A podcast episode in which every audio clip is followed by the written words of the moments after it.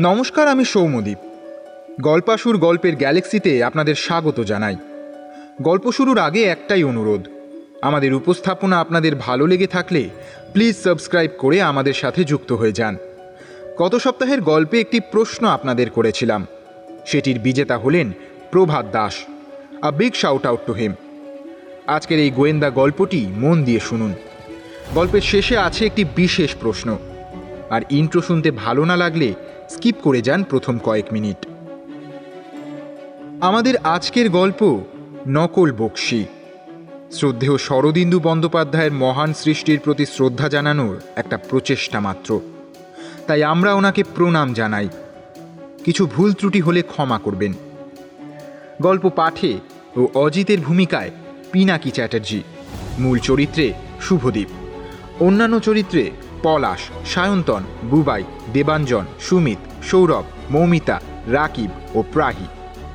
গল্পটির নাট্যরূপ প্রস্তুত করেছেন সায়ন্তন পাল।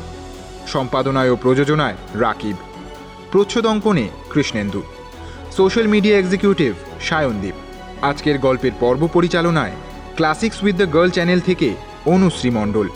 দারুণ দারুণ ক্লাসিক গল্পের স্বাদ পেতে অবশ্যই ভিজিট করুন তার চ্যানেলটি। এবং গল্পের সূত্রধার আমি ক্রিয়েটিভ মাস্কেটিয়ার্স চ্যানেল থেকে সৌম্যদীপ।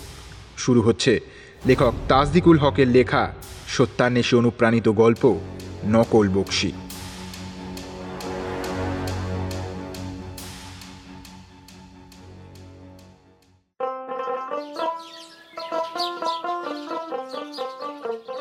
দক্ষিণ দিক থেকে শীতল উজাড় করে দেওয়া বাতাস এসে শরীর জুড়িয়ে দিচ্ছিল। তাই সেই দিক পানেই মুখ করে লিখতে বসলুম। বেশ কয়েক মাস ধরে কাগজ, কলম আর আমার মধ্যে যে বিরহ বিচ্ছেদের সম্পর্ক চলছিল, আজ তার পালা ভঙ্গ হয়েছে। কিন্তু এতদিন এহেন বিচ্ছেদের ফলে অনেকগুলো গল্পের প্লট আমার মাথার মধ্যে একসাথে মিশে গিয়ে আমার মগজাস্ত্রের সঙ্গে কলমাস্ত্রের সম্পর্ককে বিচ্ছিন্ন করছিল। কিন্তু তবুও সাহিত্যের প্রাচীন প্রাণ ও মান উভয়কে রক্ষা করে ওই থোর বড়ি খাড়া আর খাড়া বড়ি থোর ওই নিয়েই লিখছিলাম। আমাদের পাড়ায় বেশ কিছুদিন ধরেই কতকগুলি নতুন কাবুলিওয়ালার আনাগোনা শুরু হয়েছে। ভর দুপুরে তারা হেঁকে হেঁকে ফেরি করে যায়। মাঝে মাঝে আবার এক দুজন ফেরিওয়ালা বাড়ির ভেতরে এসে বলে, মাইজি ভালো বাসন আছে। খোকাবাবুর লিগে দুটো খেলনা নিবেন নাকি? কলের পুতুল মুখোশ সব আছে। দেখাবো নাকি? খোকা রং বেরঙের সব মুখোশগুলো দেখে সত্যবতীর দিকে করুণ দৃষ্টিতে তাকায়। সত্যবতী তখন মাথা নাড়িয়ে বলে না এইসব নেওয়ার দরকার নেই। সেদিনই তো ওই গোষ্ঠচরকের মেলা থেকে বায়না করে একটা দম দেওয়া পুতুল আর একটা খেলার ব্যাট কিনলে। অত জেদ ভালো নয় খোকা। সেই রকম একজন কাবুলিওয়ালা হেঁকে হেঁকে যাচ্ছিল। সোমকেশ তার নিজ স্বাভাবিক স্বভাব ধারণ করেই খবরের কাগজে মুখ মুজেছিল এবার খবরের কাগজটা নামিয়ে আমার দিকে ফিরে বসল সোমকেশ। জানো অজিত জীবনে অনেক খুনি চোর ডাকাত ধরেছি বুঝলে? কিন্তু আমি যে সোমকেশ বক্সি এটার প্রমাণ আজ পর্যন্ত কেউ চায়নি। প্রথমে মাথা নামিয়ে শুনছিলাম আমি শেষ বাক্যটা শোনার পর মাথা তুলে তাকালাম। কিছুটা বিস্ময় নিয়েই জিজ্ঞেস করলাম কেন? কি হয়েছে বলো তো? মানে লোকজন দূর দূরান্ত থেকে সোমকেশ বক্সির খোঁজে আসে। এমনটাও তো হতে পারে যে অন্য কেউ নিজেকে সোমকেশ বলে দাবি করে বসেছে। তোমার লেখক মনে কি এমন সন্দেহ আগে হয়নি অজিত? এবারের কথাটা শোনার পর আমার মুখের বিস্ময় ভাবটা কেটে গেল। একটা প্রাণ খোলা হাসি হেসে নিয়ে বললাম ওকে। তোমার সাথে এতদিন আছি, অন্যেরা ভুল করুক, আমার দুঃস্বপ্নেও এমন ভুল হবে না। বলেই মাথাটা নামিয়ে নিলাম ফের। তারপর আবার মাথা তুলে বললাম, সকাল সকাল হয়েছেটা কি বলো তো কাগজে ওসব নিয়ে কিছু বেরিয়েছে নাকি? সোমকেশ কাগজটা হাতে নিয়ে ফের পড়তে শুরু করল, একই জায়গায়। ওপার বাংলার রাস্তায় বক্সি ভিতরে লিখেছে, বেশ কিছুদিন ধরে পুরনো ঢাকার নবাবপুর স্ট্রিটে দেখা যাচ্ছে বাংলার বিখ্যাত সত্যান্বেষী সোমকেশ বক্সিকে। শুধু তাই নয়, বয়স কমিয়ে একেবারে সদ্য পঁচিশে পা দেওয়া তরুণের বেশে নিজেকে তুলে ধরেছেন সেই অজানা ব্যক্তি। এসব ঘটনার পরিপ্রেক্ষিতে দ্য টিব্রিউন পত্রিকার সাংবাদিক মাসিউর রহমান তার সাথে যোগাযোগের চেষ্টা করেন। হঠাৎ করেই তার ও বাংলায় উদয় হওয়া এবং বয়স কমিয়ে নিজেকে ধরে রাখার বিষয়গুলি জিজ্ঞাসা করেন তাকে। এসব প্রশ্নের জবাবে উনি নিজে এসে কথা বলতে রাজি হয়েছিলেন। একটু থেমে দম নিয়ে সোমকেশ বলে উঠল হুম এই দেখো অজিত কাগজে লেখাটার সাথে সাথে একটা ছবিও বার হয়েছে। এই যে দেখো। খবরের কাগজটা হাতে নিলাম। ওমা এ তো সত্যি অবিকল সোমকেশের মতন দেখতে। বললাম, এ কি? এ যে হুবহু তোমারই যৌবনকালের ছবি। আমার কথা শুনে হালকা হেসে সোমকেশ বলল, তাই তো তোমাকে বলছি হে। আজ জীবনের অর্ধেকটা পার করেও যদি প্রমাণ দিতে হয় যে আমি সোমকেশ বক্সি, তাহলে কি আর ভালো লাগে বলো তো হুম? কৃষ্ণকে কি বারবার বাঁশি বাজিয়ে জানান দিতে হবে নিজের অস্তিত্বের? সত্যবতী কখন যে ঘরে এসেছে কেউ খেয়ালই করেনি। পৃথিবীর সবাই কি ভাবছে ভাবুক? আমার তুমি একজনই ছিলে আছো এবং থাকবে। আহ সত্য। তুমি ঠিক বুঝতে পারছ না ব্যাপারখানা। এই জিনিস যে ঠিক কতখানি সাংঘাতিক হয়ে উঠতে পারে তার কিন্তু কোনো ঠিক নেই। তো কি করবে বলো শুনি। চলে যাবার জন্য মুখ ঘোরালো সত্যবতী। তারপর কি ভেবে ফিরে এসে বলল খোকার স্কুল থেকে ফেরার সময় হয়ে গেছে। বেড়াতে যাব বলে ওর মাথাটা আবার খেও না যেন আজ। বলেই হনহন করে ঘর থেকে বেরিয়ে গেল। সোমকেশও সিগারেট ধরিয়ে বাইরে বেরিয়ে গেল খানিকক্ষণ পরেই। দ্বন্দ্বের মধ্যে পড়ে আমি বেচারা নিরুপায় হয়ে লেখায় মনোযোগ দেওয়ার চেষ্টা করলাম।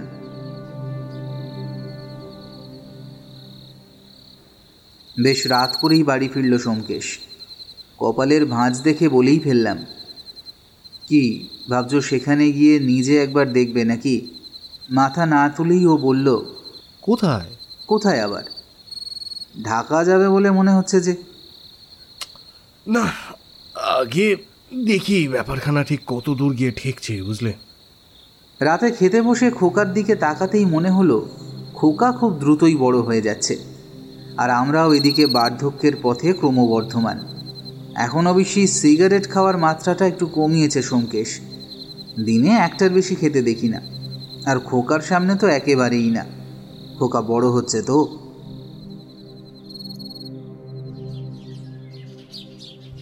পরের দিন সকালবেলা ঘুম থেকে উঠতে দেরি হয়ে গেল আমার। উঠে জলখাবার খেতে গিয়ে দেখি খবরের কাগজ হাতে সিগারেটের কড়া ধোঁয়া ছাড়ছে সোমকেশ। আমার পায়ের শব্দ শুনে বলে উঠল, না, বিষয়টা এবার বড্ড বাড়াবাড়ি হয়ে যাচ্ছে, বুঝলে? দেখো খবরের কাগজে কি ছেপেছে আজ। আমি কাগজখানা আমার হাতে নিয়ে পড়তে শুরু করলাম।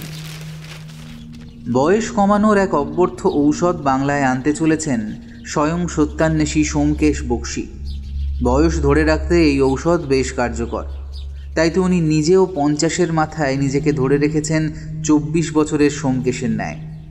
ওপার বাংলার এক বন্ধু ব্যবসায়ীর হাত ধরেই পুরনো ঢাকার নবাবপুর এলাকায় ব্যবসাটা শুরু তার। খুব শিগগির কলকাতাতেও ব্যবসা বাড়ানোর ইচ্ছে আছে। পুরোটা শেষ করে থামলাম আমি। মুখটা হাঁ হয়েই রয়ে গেল আমার।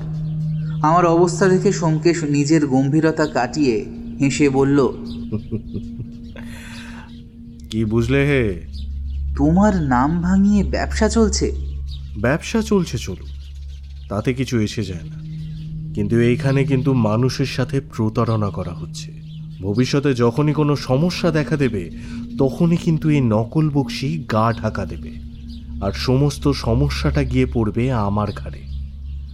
এই নকল বক্সির নিজস্ব কোনো পরিচয় নেই। সুতরাং যাবতীয় অভিযোগ কিন্তু গিয়ে পড়বে আমারই ঘাড়ে। হ্যাঁ তাই তো। সাংঘাতিক ব্যাপার একটা। তো কি করবে বলে ভাবছ সোমকেশ? কি আর করব? এবার রণক্ষেত্রে নিজেই নামবো। মানে তুমি ওপার বাংলা যাবে বলে ঠিক করেছ? যে আগে ভাইয়া তা কবে? পরশুই রওনা দেবো ভাবছি। তবে তোমায় এবার আর নিচ্ছি না। ওপার বাংলায় তোমার ভীষণ নাম ডাক হয়েছে আজকাল। আর এখন যা থমথমে অবস্থা ওদিকে তোমাকে নিলে বিপদের আশঙ্কা আরও বাড়বে। আচ্ছা পরশু কখন বের হচ্ছ তাহলে? তাও ওই সকাল সকালই বের হব ভাবছি। আচ্ছা শোনো তোমায় একটা কাজ করতে হবে বুঝলে? সত্যর সাথে কথা বলে এই কদিন একটু মানিয়ে নিতে হবে বুঝলে? কি পারবে তো? আচ্ছা সে না হয় দেখা যাবে। এই বলে ঘরে চলে আসলাম। সত্যি বলতে আমি এমনিতেই যেতে চাইনি কিন্তু সত্যবতী কাল আমাকে বলে রেখেছে। ওপারে দাঙ্গার পর বেশ থমথমে ভাব। এমন সময় ওকে একলা যেতে দিও না ঠাকুরপো। আমি আর খোকা না হয় এখানে ঠিক থাকব। তুমি বরং ওর সাথে যাও যদি একটা হিত বিপরীত কিছু ঘটে। আমিও ভেবে দেখলাম না একলা যেতে দেওয়া যায় না ওকে। তাই সোমকেশ ঠিক কোথাকার টিকিট কাটছে কোনটা দিয়ে যাবে তা সব জানলাম। পরদিন সকালে উঠে নিউ মার্কেট থেকে সদ্য কেনা ধুতি আর পাঞ্জাবিটা গলিয়ে বেরিয়ে আসলাম। আমার হাতের জিনিসপত্র দেখেই সোমকেশ বলল হুম তা এর মধ্যেই তো দেখছি সব গোছানো হয়ে গেছে অজিত? ওপারের অবস্থা ভালো না তাই তোমাকে আর একা যেতে দিতে মন চাইল না। তাই তো বাস কন্ট্রাক্টরের ওই ছোকরাটিকে আমার পেছনে লাগিয়েছিলে। কোথায় কটা টিকিট কাটছি সেটা দেখবার জন্য তাই তো? হ্যাঁ ওকে দেখতে বলেছিলাম। কিন্তু তুমি তুমি সেসব বুঝলে কি করে? সে উত্তর না দিয়ে আমার দিকে তাকিয়ে একটু হাসলো। সত্যবতী সকাল সকাল চা জল খাবারের ব্যবস্থা করেছে। চা হাতে দিতে দিতে সে বলল ভালোই ভালোই পাঠাচ্ছি এখন ভালোই ভালোই ফিরে এলেই হয়। ত্রিপুরায় যা হলো আর ওপারে নোয়াখালীতেও। আমার তো ভয়ে গাটা এখনই ছমছম করছে। সোমকেশ বলল ভয় পেলে চলবে কেন? হুম? ভীতু মানুষের জন্য যে ঈশ্বর নহে শুধুমাত্র সাহস দিয়েই তো দুনিয়াটাকে জেতা যাবে। খাওয়া শেষে সোমকেশ আমায় একটা লুঙ্গি আর মাথায় একটা টুপি দিয়ে বলল জায়গা মতো পড়ে নিও অজিত। সাথে এই নকল দাড়িটাও রাখো বুঝলে? আমাদের নিজের পরিচয়ে গেলে সেখানে ঘোর বিপদ হবে। তাই সেখানে আমাদের ছদ্মবেশেই থাকতে হবে। দাঙ্গা হাঙ্গামার যা ভয় আজকাল, এভাবে গেলে তো আর চলতো না। যাক, আমার কাজ কিছুটা সহজ করলে তুমি। কলকাতা থেকে পেট্রাপোল, তারপর ওপার বাংলার বেনাপোল হয়ে সোজা ঢাকা। বাসে উঠে কলকাতা থেকে পেট্রাপোল যেতে আমাদের চার ঘণ্টা সময় লাগল। সেখানে নেমে কাগজপত্রের কিছু বিষয় ছিল, সেটা মিটিয়ে নিলাম অচিরেই। সোমকেশ চোখের ইশারায় বোঝালো যে এবার আমাদের আসল বেশভূষা পরিত্যাগ করতে হবে, অর্থাৎ ছদ্মবেশ নিতে হবে। সকালে ওর দেওয়া লুঙ্গিটা কোনো মতে পেঁচিয়ে নিলাম কোমরের সাথে। মাথায় টুপি আর গালে নকল দাড়ি লাগিয়ে একদম অন্যরকম আমি। তবুও আয়নায় দাঁড়িয়ে নিজের মধ্যে নিজের সাথে বেশ কিছু মিল খুঁজে পাচ্ছিলাম। তবে সোমকেশকে আর চেনবার কোনো উপায় নেই। লিকলিকে গড়নের বাংলাদেশের মুসলিম পরিবারের বেড়ে ওঠা কোনো পুরুষ মানুষ লাগছিল ওকে। সত্যবতী এই রূপে ওকে দেখলে হয়তো কোনো পরপুরুষ ভেবে দুটো কথা শুনিয়েই বসতো। আমরা বেরিয়ে এসে বাস কাউন্টারে দাঁড়ালাম। অনেকক্ষণ পর আমরা বেলা তিনটে দুটো টিকিট পেলাম। মাঝে পাটুরিয়া ফেরিঘাট পড়বে। যেতে যেতে যশোর বেনাপোলের রাস্তায় দেখলাম পুরনো শতবর্ষী কতকগুলো গাছ। গাছগুলির আদি অন্ত কিছু কিছু ক্ষয় ধরলেও তারা আজও নবাগতদের অভ্যর্থনায় দণ্ডায়মান। আহা কি সুন্দর জায়গাখানি। কতই না সুখ আস্তরণে মোড়া। সারা জায়গায় জায়গায় যেন এক রূপলি রঙের ছোঁয়া লেগেছে। দিক দিগন্তে ভেসে যাচ্ছে মাধুর্যতা। গুনগুনিয়ে আপনা আপনি গান ভেসে আসছে হৃদয়ের গহীন থেকে। তবে মাঠ, ঘাট পল্লীগাঁ সব শূন্য। কেমন যেন ফাঁকা ফাঁকা। যেন মায়ের কোলের শিশুকে কেউ কেড়ে নিয়ে মাতার বুকে ঢেলে দিয়ে গিয়েছে এক বুভুক্ষ ক্রন্দন। চারিদিক দেখে আমার মনে এইসব চলছিল। কিন্তু সোমকেশ বরাবরের মতোই চুপচাপ। একে তো দাঙ্গার পর থমথমে অবস্থা চারপাশে। তার উপর একজন নকল মানুষকে খুঁজে বের করবার অভিযান। নিজে থেকেই শুরু করলাম কথা বলা। নিজের যমজ ভাইটিকে দেখলে কি বলবে, ভেবে রেখেছ কিছু? সামান্য হেসে সোমকেশ বলল, নিজের যমজ ভাই হলে তো হতোই। করতে পারে কি না করতে পারে, একটা আন্দাজ করতে পারতাম। কিন্তু সে তো একটা সম্পূর্ণ অচেনা মানুষ।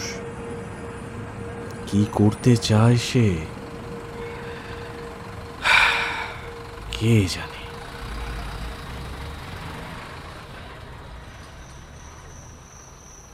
ঘণ্টার কাঁটায় একদম রাত নটা নাগাদ পৌঁছলাম আমাদের গন্তব্যস্থলে। বেশ রাত হয়ে গিয়েছে তখন। থাকার জায়গাগুলো বেশিরভাগই ফাঁকা।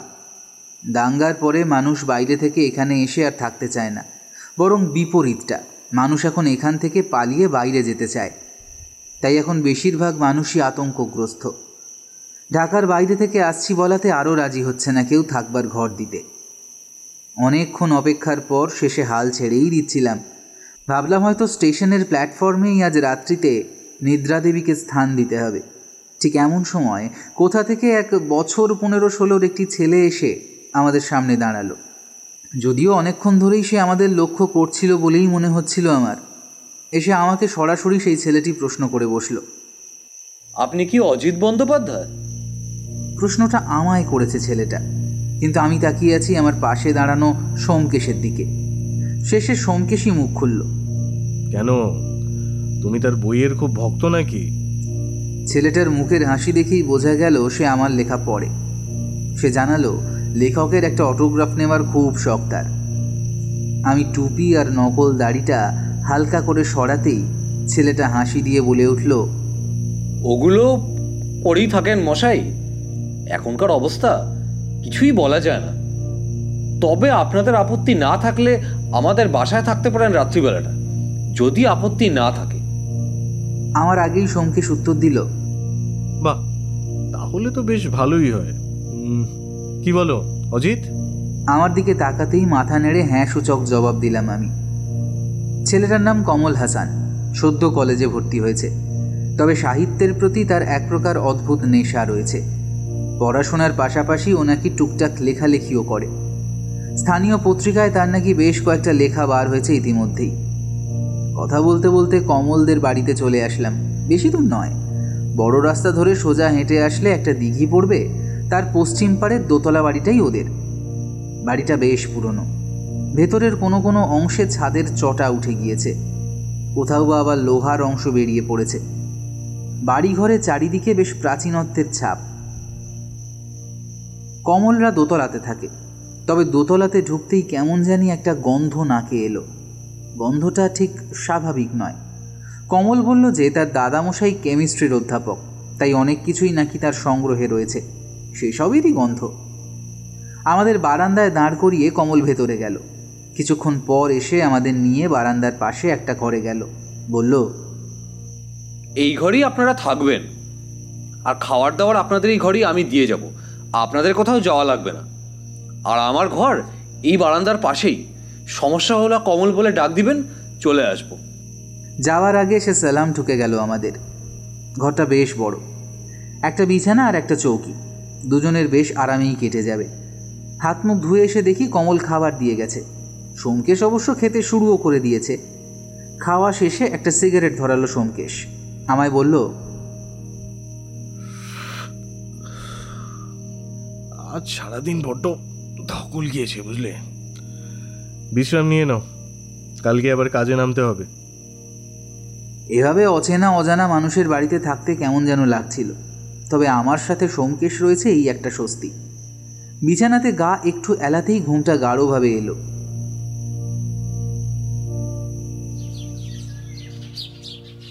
এক ঘুমেই সকাল। কমলের কথায় ঘুম ভাঙল। দেখি সোমকেশ উঠে বসে আছে। কমল সকালের জলখাবার দিয়ে যাওয়ার সময় সোমকেশ তাকে ডাকলো। আচ্ছা তোমাদের বাসায় কে কে থাকেন? ও আচ্ছা আপনাদের তো বলাই হয়নি। আমার আব্বা আম্মি ছোট বোন আর দাদামশাই থাকেন। তা আমাদের মতো দুজন অপরিচিত লোককে যে বাসায় নিয়ে এলে তোমার বাড়ির লোক কিছু মনে করবেন না তো? না না মনে করবেন কেন? আর তাছাড়া অপরিচিত কোথায়? বললাম না আমি অজিতবাবুর লেখার খুব ভক্ত। আর আমার দাদামশাইও অতিথি খুব পছন্দ করেন। দাদামশাইয়ের ঘরটা আমার ঘরের পাশেই। অবে আমার আম্মি বোন সহজে কোনো অচেনা মানুষের সামনে আসে না, এই আর কি। আর আমার আব্বু তো সারাদিন বাইরেই ব্যবসার কাজ নিয়ে থাকেন, এই সন্ধ্যের দিকে বাসায় ফিরেন। এক নাগাড়ে কথাগুলো বলে থামলো কমল। আমি বললাম, বাহ, বয়স অনুযায়ী বেশ গুছিয়ে কথা বলতে পারো দেখছি। ছেলেটা বেশ সহজ সরল। ব্যাগে রাখা আমার গত পুজোয় প্রকাশিত বইয়ের একটা কপি বার করলাম। প্রথমের খালি পাতাতেই নিজের একটা সই করে ওর হাতে দিয়ে বললাম, খুশি এবার? ভাষায় প্রকাশের প্রয়োজন নেই। তার মুখের হাসিই বলে দিয়েছে সে অত্যন্ত খুশি। আমি আবার বললাম, শোনো কমল, যাওয়ার আগে তোমার বাসার ঠিকানাটা আমার নোট খাতায় লিখে দিলে ভালো হয়। কমল সুন্দর করে বড় বড় হরফে বাড়ির ঠিকানা লিখে দিল। সোমকেশ এতক্ষণ চুপ করেই ছিল। লেখা শেষ হতেই ও বলল আচ্ছা কমন এদিকে বয়স ধরে রাখার একটা ওষুধ বেশ চলছে শুনলাম। তুমি কিছু জানো সে বিষয়ে? আপনি কি জাভানের কথা বলছেন নাকি? ওই যে নীলচে সবুজ রঙের বড়িটার কথা। জাভান? সেটাই কি ওই ওষুধের নাম? তুমি তুমি জানো এই ব্যাপারে? জানব না আবার। এখানকার সব মানুষই ওই ওষুধটার কথা জানে। আমার দাদামশাইও তো নিয়ে এসেছেন কয়েকটা। আমি এখনও খেয়ে দেখিনি কিন্তু গোল গোল বড়িটার কেমন জানি একটা মিষ্টি গন্ধ আছে। সোমকেশ বলল দোকানটা ঠিক কোথায় বলতে পারবে? হ্যাঁ দিঘির পাড়ের রাস্তাটা ধরে সোজা চলে যাবে। দিয়ে যে বড় রাস্তায় মিলছে সেই রাস্তার শেষ মাথায়। হেঁটে যেতে দশ মিনিট মতন সময় লাগবে। কথা শেষ করে আমাদের মাথা থেকে পা পর্যন্ত দেখে কমল বলল ইয়ে আপনারাও কি বড়িটা নেবেন নাকি? হঠাৎ আমার মুখ দিয়ে কথাটা বের হয়ে গেল।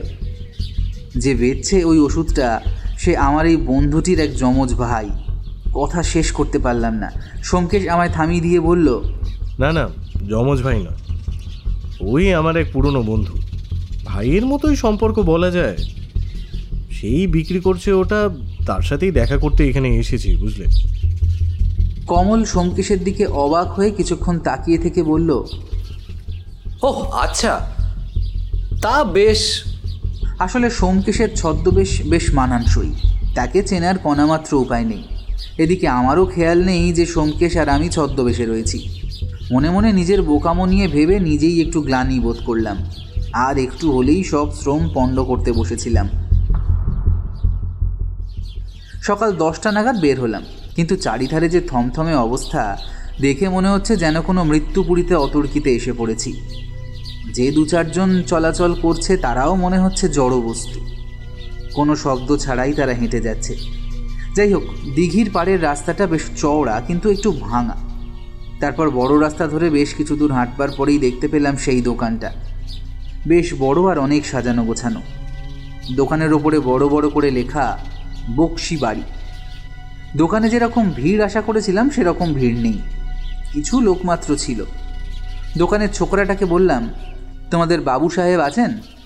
ছোকরা শুনে আমাদের দিকে তাকিয়ে বলল বক্সি সাহেবের কথা কইতেছেন নাকি মিয়া? হ্যাঁ তোমাদের বক্সি সাহেব। আপনাদের পরিচয়? বলবেন যে কলকাতা থেকে দেখা করতে এসেছি। আমরা ওনার খুব কাছের লোক। ছোকরাটি ভেতরে গেল। কিছুক্ষণ পর এসে বলল আগে যান মিয়ারা সাহেব আপনাদের ভেতরে ডেকেছেন। আমরা দোকানের ভেতর দিয়ে যে ঘরটিতে ঢুকলাম সেটা বেশ বড় ধরনের। ঘরটি বেশ সুন্দর করে সাজানো।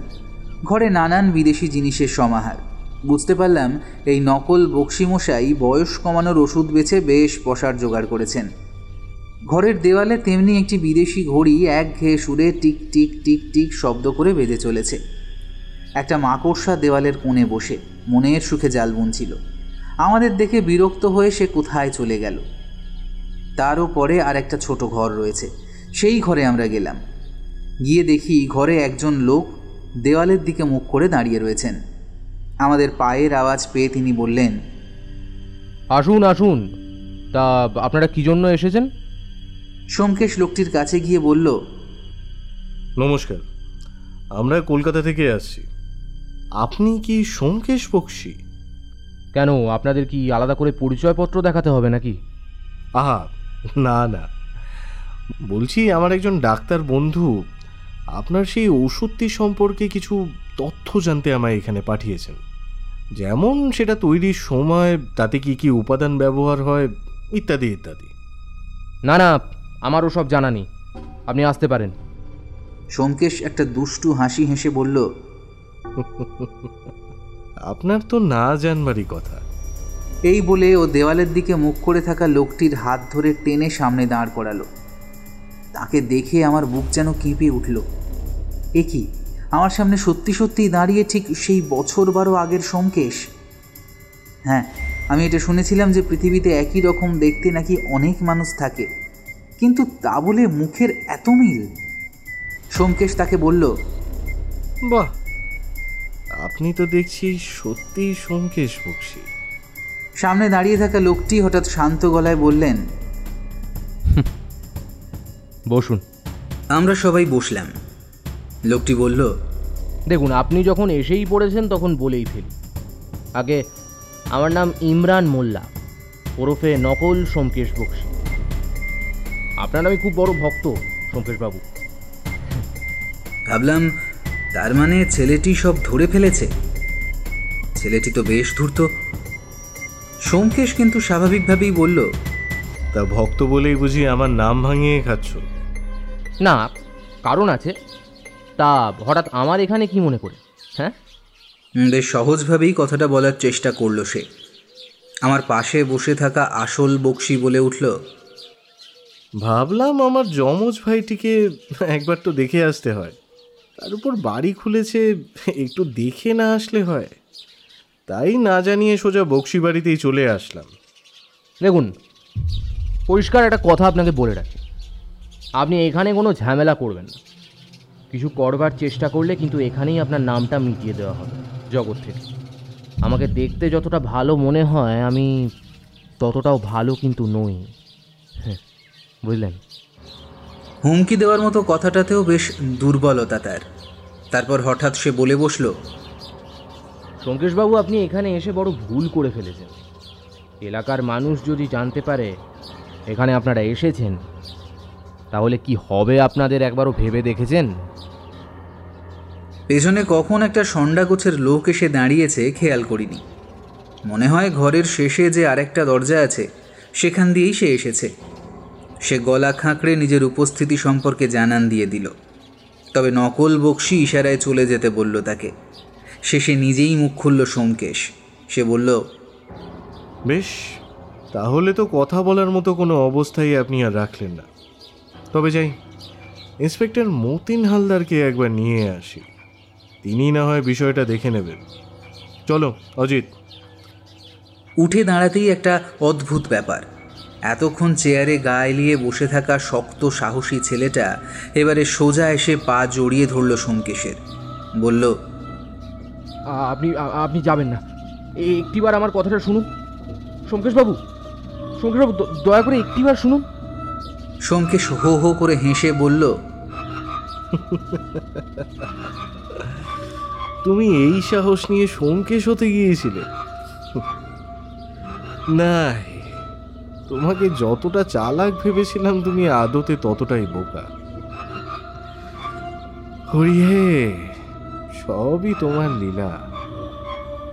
তারপর ও আমার দিকে ঘুরে বলল অজিত ভয় জিনিসটাকে মানুষ কোনোদিনও পুরোপুরি জয় করতে পারবে না।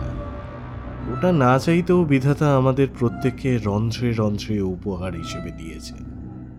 এই ভয় অনেকটা ওই মহাসাগরের ঢেউয়ের মতো। হুট করে পাড়ে আছড়ে পড়ে কার জীবনটাকে কখন কোন দিকে ভাসিয়ে নিয়ে যাবে তাহা কেউ জানে না। অথচ এই ঢেউকে তুমি আটকাতেও পারবে না। আর ইমরান, তোমাকে একটা কথা বলি। সোমকেশ বক্সি সাজাটা অত সহজ নয়। আর একজন সত্যান্বেষী আর একজন প্রতারকের মধ্যে অনেক পার্থক্য থাকে সেটা চরিত্রের বলই হোক বা মনুষ্যত্বের। আর তুমি যদি সত্যি আমাকে শ্রদ্ধা করতে, তাহলে এমন মানুষ ঠকানোর কাজ কখনো করতে না। বেশ, ঠিক আছে। তুমি যখন বলছো তবে বসাই যাক। অজিত, বসো। আমরা আবার পুনরায় বসলাম। সোমকেশ বলল এবার বলো তো তোমার এমন মতি হলো কেন? বিশ্বাস করুন আমি আমি এসব করতে চাইনি। আমার মায়ের জন্য আমাকে এসব করতে হচ্ছে। আমার মায়ের খুব অসুখ। মায়ের জন্য? পুরোটা খুলে বলো তো। ছেলেটি বলতে শুরু করল আমার আসল বাসা এখানে নয়। কোথায় সেটা বললেও আপনারা চিনতে পারবেন না। তাই বলছি না। কিন্তু জানেন, আমাদের বাড়িটা বড় সুন্দর। গ্রামের মাঝ বরাবর একটা একচালা কুঁড়ে ঘর। কিন্তু ঘরের আশেপাশে বেশ অনেক গাছপালা। ঘরের পূর্ব দিকটায় একটা একটা বাতাবি লেবুর গাছ রয়েছে। সেখানে বেশ টসটসে লেবু হলে বাতাসে তার সুগন্ধ ভেসে আসে। তাছাড়া কত রকমের ফুল ফোটে, এমনকি বাড়ির পেছনের দিকটায় একটা সত্তর বছরের পুরনো অসত্য গাছ আছে। আমার শৈশবে সেই গাছের তলায় বসে গ্রামের কয়েকজন ছেলে ছোকরাটা মিলে চোর, পুলিশ, তারপর কাঠের চাকা বানিয়ে কত খেলতাম। মা, বাবা আর আমি। এই আমার ছোট্ট পরিবার। মা আমাকে ছোট থেকেই খুব আগলে আগলে রাখত। তার তো আর কেউ নেই। সেই জন্যই বোধ হয় কিন্তু আমি বরাবরই দেখেছি মা আর বাবার মধ্যে অশান্তি। সত্যি বলতে কি, এটা আমার খুব খুব বুকে লাগতো। বাবা মায়ের গায়ে মাঝে মধ্যে হাতও তুলতো। সেটা আমার একদম সহ্য হতো না। একদিন সেই রকমই অশান্তি হতে হতে বাবা মায়ের চুলের মুঠি ধরে মেঝেতে ফেলে দিল। মা অজ্ঞান হয়ে গেল। আমার মাথায় রক্ত উঠে গেল। আমি বাবার সাথে ঝগড়া করে মাকে নিয়ে বাড়ি ছেড়ে চলে এলাম। ভাবলাম, মায়ের এই কষ্ট আমি ঘোচাবো। একদিন অনেক অনেক টাকা উপার্জন করব। পৃথিবীর সব সুখ এনে দেবো মায়ের আঁচল ভরে। যে জননী এত কষ্ট করে আমায় জন্ম দিয়েছে, আমি আমি কোনোদিন তার চোখে এক ফোঁটা জলও আসতে দেব না। না। তাই অনেক ছোট বড় কাজ করতে লাগলাম। সবই দারুণ চলছিল। কিন্তু আল্লাহ আমার ভাগ্যে হয়তো সুখ লেখেন। কি ভেবেছিলাম আর আর কি হলো? একদিন হঠাৎ মায়ের ভীষণ পেট ব্যথা, বমি আর জ্বর। ডাক্তার দেখালাম। কিছু পরীক্ষা নিরীক্ষার পর ডাক্তার বলল, মায়ের পিত্তথলিতে পাথর ধরা পড়েছে। মাথায় আকাশ ভেঙে পড়ল। অপারেশন করতে লাগবে। কিন্তু কি করে জোগাড় করব মায়ের জন্য এত টাকা? আমার যে সামর্থ্য নেই। এতগুলো টাকা একসাথে দিয়ে মাকে সারিয়ে তোলবার সামর্থ্য সত্যিই আমার নেই। সেদিন বুঝেছিলাম টাকা জিনিসটার মূল্য কতটা। স্নেহ, মায়া, মমতার চেয়ে টাকাটা অনেক বড়। হ্যাঁ অনেক। নিজেকে বড্ড অসহায় মনে হচ্ছিল, জানেন? ঠিক তখনই দেখা হয় এক কলকাতার বাবুর সাথে। নাম সমরেশ মজুমদার। তিনি এই ব্যবসার কথা বলেন। প্রথমে মন চাইছিল না, একদম, কারণ আমি যে আপনাকে খুব ভক্তি করি, শ্রদ্ধা করি, কিন্তু শেষে মায়ের মুখের দিকে তাকিয়ে আমি এই পথে নামতে বাধ্য হলাম। আপনাদের পায়ে পড়ছি, দয়া করে দয়া করে আপনারা কাউকে কিছু বলবেন না। আমার আমার মায়ের চিকিৎসাটা একবার হয়ে যাক, আমি কথা দিচ্ছি। আমি আমি আমি কথা দিচ্ছি, তারপর আমি সব ছেড়ে দেবো। হ্যাঁ আমি আমি সব ছেড়ে দেবো। আমি মাকে নিয়ে দূরে কোথাও চলে যাব। আমার আমার মায়ের কথা ভেবে কয়েকটা দিন আমাকে সময় দিন। নকল সোমকেশ বকশিসে যে কয়েকটা দিন থাকতে দিন। একটু একটু একটু দয়া করুন না সোমকেশ বাবু একটু দয়া করুন। আমি ভাবলাম, আহারে পরিস্থিতি মানুষকে কিরূপী না অসহায় করে দেয়। আজ কেন জানি না বারবার মনে হচ্ছে ভগবান সত্যিই বোধহয় পাষাণ মূর্তি সত্যিই নিষ্ঠুর। ছেলেটাকে সমবেদনা বা সান্ত্বনা দেওয়ার মতন কোনো বাক্য গঠন হলো না মনে। তাই চুপ করেই বসে রইলাম। সোমকেশ বলল তা তোমার মা এখন কোথায় থাকেন? মাকে এখন ঢাকা মেডিকেল হাসপাতালে ভর্তি করে রেখেছি। তাই সমরেশ মজুমদারের সাথে আমাদের দেখা কবে করিয়ে দিতে পারবে বলো তো? আপনারা চাইলে কাল পরশুর মধ্যেই দেখা করাতে পারব। কথা শেষ করে বেরিয়ে এলাম আমি আর সোমকেশ। সোমকেশকে বললাম ভালো ভালোই মিটে গেল দেখছি। হালকা হেসে সোমকেশ একটা রিক্সা নিল। আমাদের গন্তব্যস্থল হচ্ছে ঢাকা মেডিকেল কলেজ। আমি বললাম হঠাৎ ঢাকা মেডিকেল কেন? ইমরান যে আমাদের সত্যি বলছে না মিথ্যে সেটা শুধুমাত্র ওখানে গেলেই জানা যাবে। ঢাকা মেডিকেলে এসে পৌঁছলাম। সেখানে একটু খোঁজ নিতেই জানা গেল ইমরান মোল্লার মা এখানকার কেবিনে থাকেন। পরশুই নাকি তার অপারেশন হবে। অর্থাৎ ইমরান সত্যি কথাই বলেছে। সমস্যাটা খুব একটা জটিল বলে তো মনে হচ্ছে না। কি বলো অজিত? হুম আমারও তাই মনে হচ্ছে। তবে কখন আবার কেঁচো খুঁড়তে গিয়ে কেউটে বেরিয়ে পড়ে বলা তো যায় না। তাহলে ঘরের ছেলে ঘরে ফিরে যাবে শীঘ্রই হুম? ঘরে ফিরে হাত মুখ ধুয়ে এসে খেয়ে নিলাম। বেগুনের ঝোলের সাথে ছোট মাছের চচ্চড়ি। বেশ তৃপ্তি করে খাওয়া গেল। কমল নিজে এসে খাবার দিয়ে যায়। আর কিছু লাগবে কিনা না খবরও নিয়ে যায়। এতটুকু ছেলে কিন্তু অতিথি আপ্যায়নে সে ভারী পটু। সোমকেশ বলল তা আমরা তো খুব শীঘ্রই বাড়ি ফিরছি। তোমার দাদা মশাইয়ের সাথে আমাদের দেখা করাবে না? ওহ তিনি তো বাইরে গিয়েছেন। ফিরতে রাত হতে পারে। কালকে সকালে দেখা পাবেন ওনার। আপনারা দাদামশাইয়ের ঘরটা একবার দেখে আসবেন কি? আগ্রহ ছিল না। তবে ও এত উৎসাহ নিয়ে ডেকেছে দেখে না করতে পারলাম না। ঘরে ঢুকতেই একটা কড়া গন্ধ। খুব চেনা চেনা লাগল গন্ধটা। একবার মনে হলো ক্লোরোফর্ম নাকি? পাশে তাকিয়ে দেখি সোমকেশের নাকও খাড়া। কমল আমাদের অবস্থা দেখে হেসে বলল দাদামশাইয়ের কাছে অনেক কেমিক্যাল আছে। আরই কোনোটার গন্ধ হবে হয়তো। কমলের দাদামশাইয়ের সংগ্রহে অনেক বই আছে। মেঝেতে পড়ে থাকা নোট খাতার মতো জিনিসটা দেখে হাতে নিলাম। এটা কোনো বই নয় একটা নোট খাতা। কমলকে ডাক দিলাম। সে এসে নোট খাতা দেখে বলল এই তো দাদামশাইয়ের নোট খাতাটা। উনি অনেক দিন হলো এই খাতা খুঁজছিলেন। কিন্তু পাচ্ছিলেন না। এখানে দাদামশাইয়ের নিজের তৈরি বিভিন্ন কেমিক্যালের ফর্মুলা লেখা আছে। সোমকেশ খাতাটা হাতে নিল। আমিও পাশে গিয়ে দাঁড়ালাম। খাতার উপর বড় বড় করে লেখা সমরেশ মজুমদারের কীর্তি। সোমকেশ অবাক হয়ে বলে উঠল তোমার দাদা মশাইয়ের নাম সমরেশ মজুমদার? হ্যাঁ তবে উনি আমার আসল নিজের দাদামশাইয়ের বন্ধু। বিয়ে করেননি। আমাদের সাথেই থাকেন। আমার নিজের দাদামশাই মারা যাওয়ার পরও উনি এখানেই থেকে যান। আর কোথাও নড়েননি। ও আচ্ছা। তা তোমার এই দাদামশাইয়ের সাথে একবার আলাপ হলে বেশ ভালো লাগতো বুঝলে?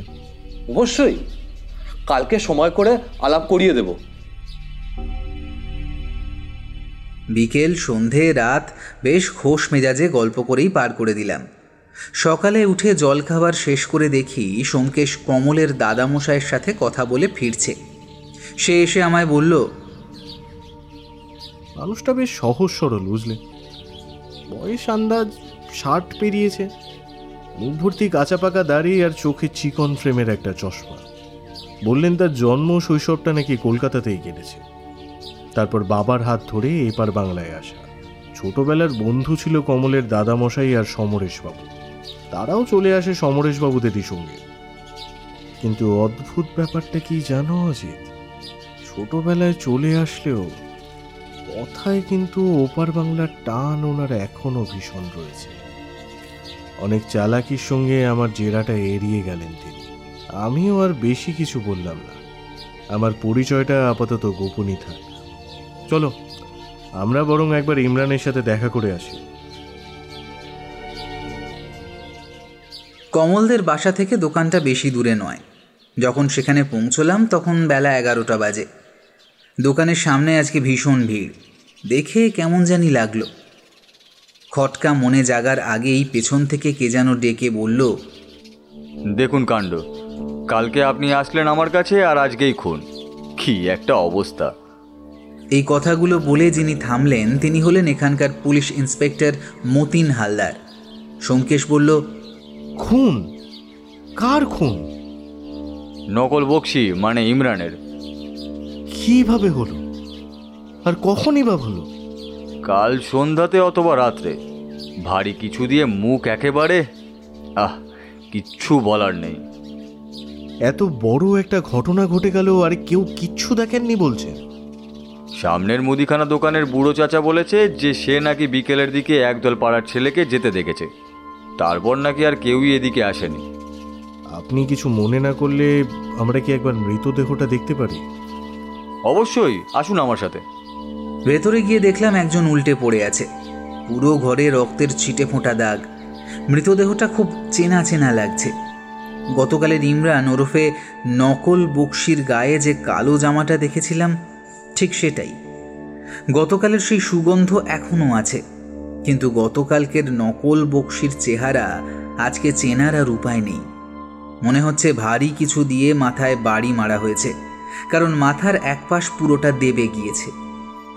সাথে গোটা মুখ ভারী কিছু দিয়ে মেরে একেবারে গুঁড়িয়ে দিয়েছে খুনি। চোখ, মুখ, নাক কোনোটাই অক্ষত নেই আর। সে এক ভয়ানক ও বিভৎস দৃশ্য। দেখলাম সোমকেশ আশেপাশে বেশ কিছুক্ষণ ঘোরাফেরা করে এসে বসল স্থির হয়ে। তারপর আরও কিছুক্ষণ মৃতদেহটা দেখল। শরীরে আর কোথাও কোনো দাগ নেই। হঠাৎ আমার পায়ে কি যেন বিঁধল। প্রথমে তুলো দেখে তেমন পাত্তা দিইনি। ওষুধের দোকানে তো তুলো পাওয়াই যায়। সোমকেশ ঠিক তখনই উঠে এসে তুলোর দলাটা তুলে নিয়ে নাকের কাছে ধরল। ক্লোরোফর্মের ঝাঁঝালো একটা গন্ধ। সোমকেশ বিড়বিড় করে বলল, নকল বক্সির নাকে ক্লোরোফর্ম ভেজানো তুলোটা ধরা হয়েছিল।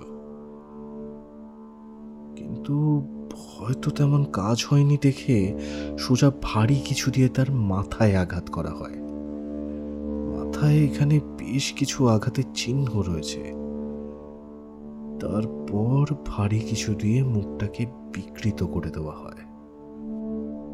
সোমকেশের কথা শুনে মতিন হালদার বললেন তা আপনি স্বয়ং যখন উপস্থিত আছেন তখন দেখুন না এটার একটা কিনারা করতে পারেন নাকি। তাহলে আমাদের খুব সুবিধা হয় আর কি। কিনারা তো একটা করতেই হবে। বাহ আগে আপনার কাজের অনেক খ্যাতি শুনেছিলাম। আজকে নিজে চোখে দেখবার সৌভাগ্য হয়ে গেল। আমাদের পক্ষ থেকে আপনার জন্য সব রকম সাহায্যের হাত খোলা থাকবে। সোমকে শেষে বলল কি যে বলেন কিছু অগ্রগতি হলে অবশ্যই জানাবেন আমাদের। সাথে আমার পরিচয়টা যদি গোপন রাখতে পারেন তাহলে বড় ভালো হয়। আর হ্যাঁ সমরেশ বাবুর উপর একটু নজর রাখবেন। সে ও নিয়ে আপনি নিশ্চিন্তে থাকুন। দোকান থেকে বের হতেই সোমকেশকে বললাম কীভাবে চিনলে এই মতিন হালদারকে? আরে অজিত ইনি হলেন কমলদের পাশের বাড়ির ভাড়াটে। কমলই পরিচয় করিয়ে দিয়েছিল গতকাল আমার সাথে। কিন্তু একটা বিষয় খুব ভাবাচ্ছে বুঝলে অজিত? কোন বিষয়টা বলো তো? এই যে ইমরান খুন হলো সেটা? না, খুন হয়েছে সেটা নয়। তবে খুনি ওর মুখটা যেন চেনা না যায়, সেই ব্যবস্থা করেছে। সেটার কারণ কি হতে পারে? তার মানে খুনি কি জানে যে নকল বক্সির ডেরায় আসল বক্সি এসে পড়েছে? কিন্তু ইমরান আমাদের সব সত্যিটাই বলে দিয়েছিল। তাই সেটা জানতে পেরেই কি কেউ ওকে সরিয়ে দিল? তার মানে অজিত আমাদেরকে কেউ চোখে চোখে রাখছে। কে আবার? সমরেশ মজুমদার ছাড়া আর কে হবে? আগে আর একটু খোঁজ খবর নিতে হবে বুঝলে? ওই দেখো সামনের দোকানের ওই চাচার কথাই বোধহয় বলছিলেন মতিনবাবু। চলো তাকে গিয়ে বরং একবার জিজ্ঞাসাবাদ করি। যদি নতুন কোনো তথ্য বার হয়। সোমকেশ দোকানে গিয়ে দু কাপ চা দিতে বলল। ও একটা সিগারেট ধরিয়ে জিজ্ঞাসা করল তা চাচার বাসা কোথায়? এখানেই না বাবা আমার বাসা ঢাকা শহরে। এখানে আইছিলাম হুম, বছর দশেক আগে। ওই স্ত্রীর চিকিৎসা করাইতে। তারপর আর ফেরত যাওয়া হয় নাই। এখন এই দোকানটা খুললা কোনো রকমে প্যাট চালাইতাছি। তা সামনেই তো কাল খুন হলো। জানেন তো ব্যাপারটা? হ জানুন না কেন? যা কাণ্ডটা ঘটল তারপর আর কেউ চা নাস্তা করতে আইব বললে তো মনেই হয় না। তা চাচা কালকে সন্ধে বা রাত্রের দিকে কাউকে আশেপাশে ঘুরতে দেখেছিলেন নাকি? না ওই একদল পাড়ার ছোকরা আইছিল আর তো কাউরে দেহি নাই। আর কাউকে দেখেননি? এই ধরুন না মুখ ভর্তি কাঁচা পাকা দাড়ি আর চোখে চশমা পড়ে। এমন কাউকে কাল দেখেছিলেন এখানে? আচ্ছা আপনি কি সমরেশ বাবুর কথা কইতাছে না সে তো আমার দোকানে বইয়া বিকাল বেলায় চা নাস্তা কইরা গেল। তারপর কিছুক্ষণ গল্পও করল। আচ্ছা। সমরেশবাবু তাহলে এখানে চা খাচ্ছিলেন বিকেলবেলা। আচ্ছা ওই দোকানের পেছনে আর কোনো দরজা আছে কি? তা তো জানি না। তবে পেছনে যাউন লাগলে সামনের এই গেট দিয়াই যাইতে হইব। অন্য কোনো গেট আছে বললা তো আমার জানাই নাই। চাচা আপনার দোকান ঠিক কতক্ষণ খোলা থাকে? আগে এই রাত নটা, দশটা অবধি খোলা থাকতো এখন এই দাঙ্গার পর আটটা নাগাদ বন্ধ কইরা দিই তবে গতকাল একটু বেশি রাত অবধি খোলা রাখছিলাম। বিক্রিটা ভালোই হইতাছিল। আচ্ছা বাবা তুই পুলিশ নাকি হ্যাঁ? এত কথা জিগাইতাছো কেন? আরে এমনি জিজ্ঞেস করছি চাচা। কিছুটা আগ্রহ বোধ হলো সেই জন্যই। বেশ ঠিক আছে। আজ আমরা উঠলাম চাচা। ভালো থাকবেন। এই বলে আমরা বাড়ির পথ ধরলাম। বললাম কি বুঝলে বলো তো? ঘটনাটা ঠিক কোন দিকে এগোচ্ছে বলে তোমার মনে হয়? আসল খেলাটা এবার শুরু হয়ে গিয়েছে অজিত। আমরা যাওয়ার পরই বোধহয় ইমরান এই ফোন করে সবটা বলে। তখন হয়তো সমরেশবাবু ওর উপর কুপিত হন। সেই সাথে ইমরান বলে, সে এই জিনিস আর করবে না। তখন সমরেশবাবু ভাবেন যে ইমরানকে এবার দুনিয়া থেকে সরাতেই হবে। তাই হয়তো তিনি চাচার দোকানে চা খেতে আসবার নাম করে ওকে হত্যা করে। তবে এগুলো সবই আমার ধারণা বুঝলে সত্যি নাও হতে পারে। কিন্তু এই সমরেশ মজুমদার যে গভীর জলের মাছ তা ওনাকে দেখেই বুঝেছিলাম কিন্তু এই সমরেশ বাবুটি আসলে কে? কমলের দাদামশাই নাকি অন্য কেউ? সেটাই হলো আসল প্রশ্ন। চলো হে ঘুঘুর সাথে আরও একবার দেখা করে আসি বরং। কমলদের বাড়ি ফিরেই প্রথমে যে খটকা লাগল তা হলো সদর দরজা হাঁ করে খোলা। আমার কেমন জানি একটু অদ্ভুত লাগছিল।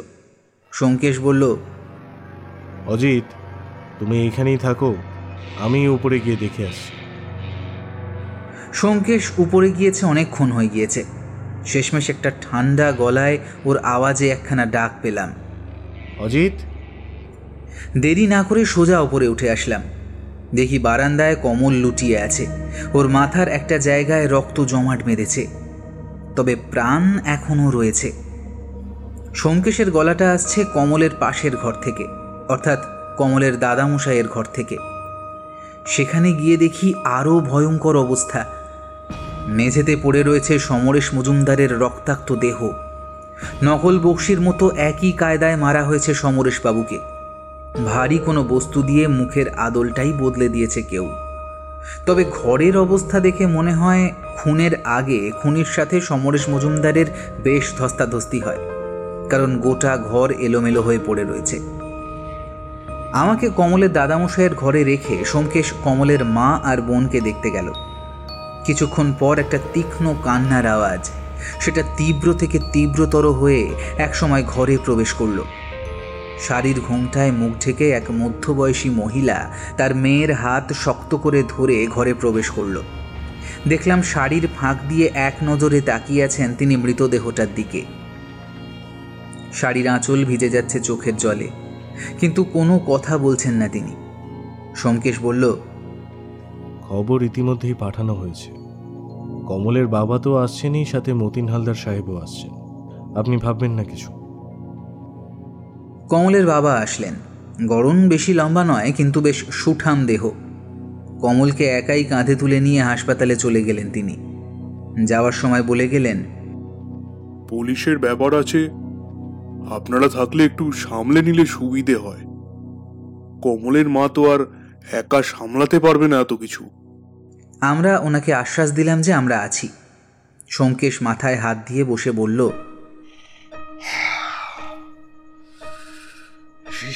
অজিত অজিত।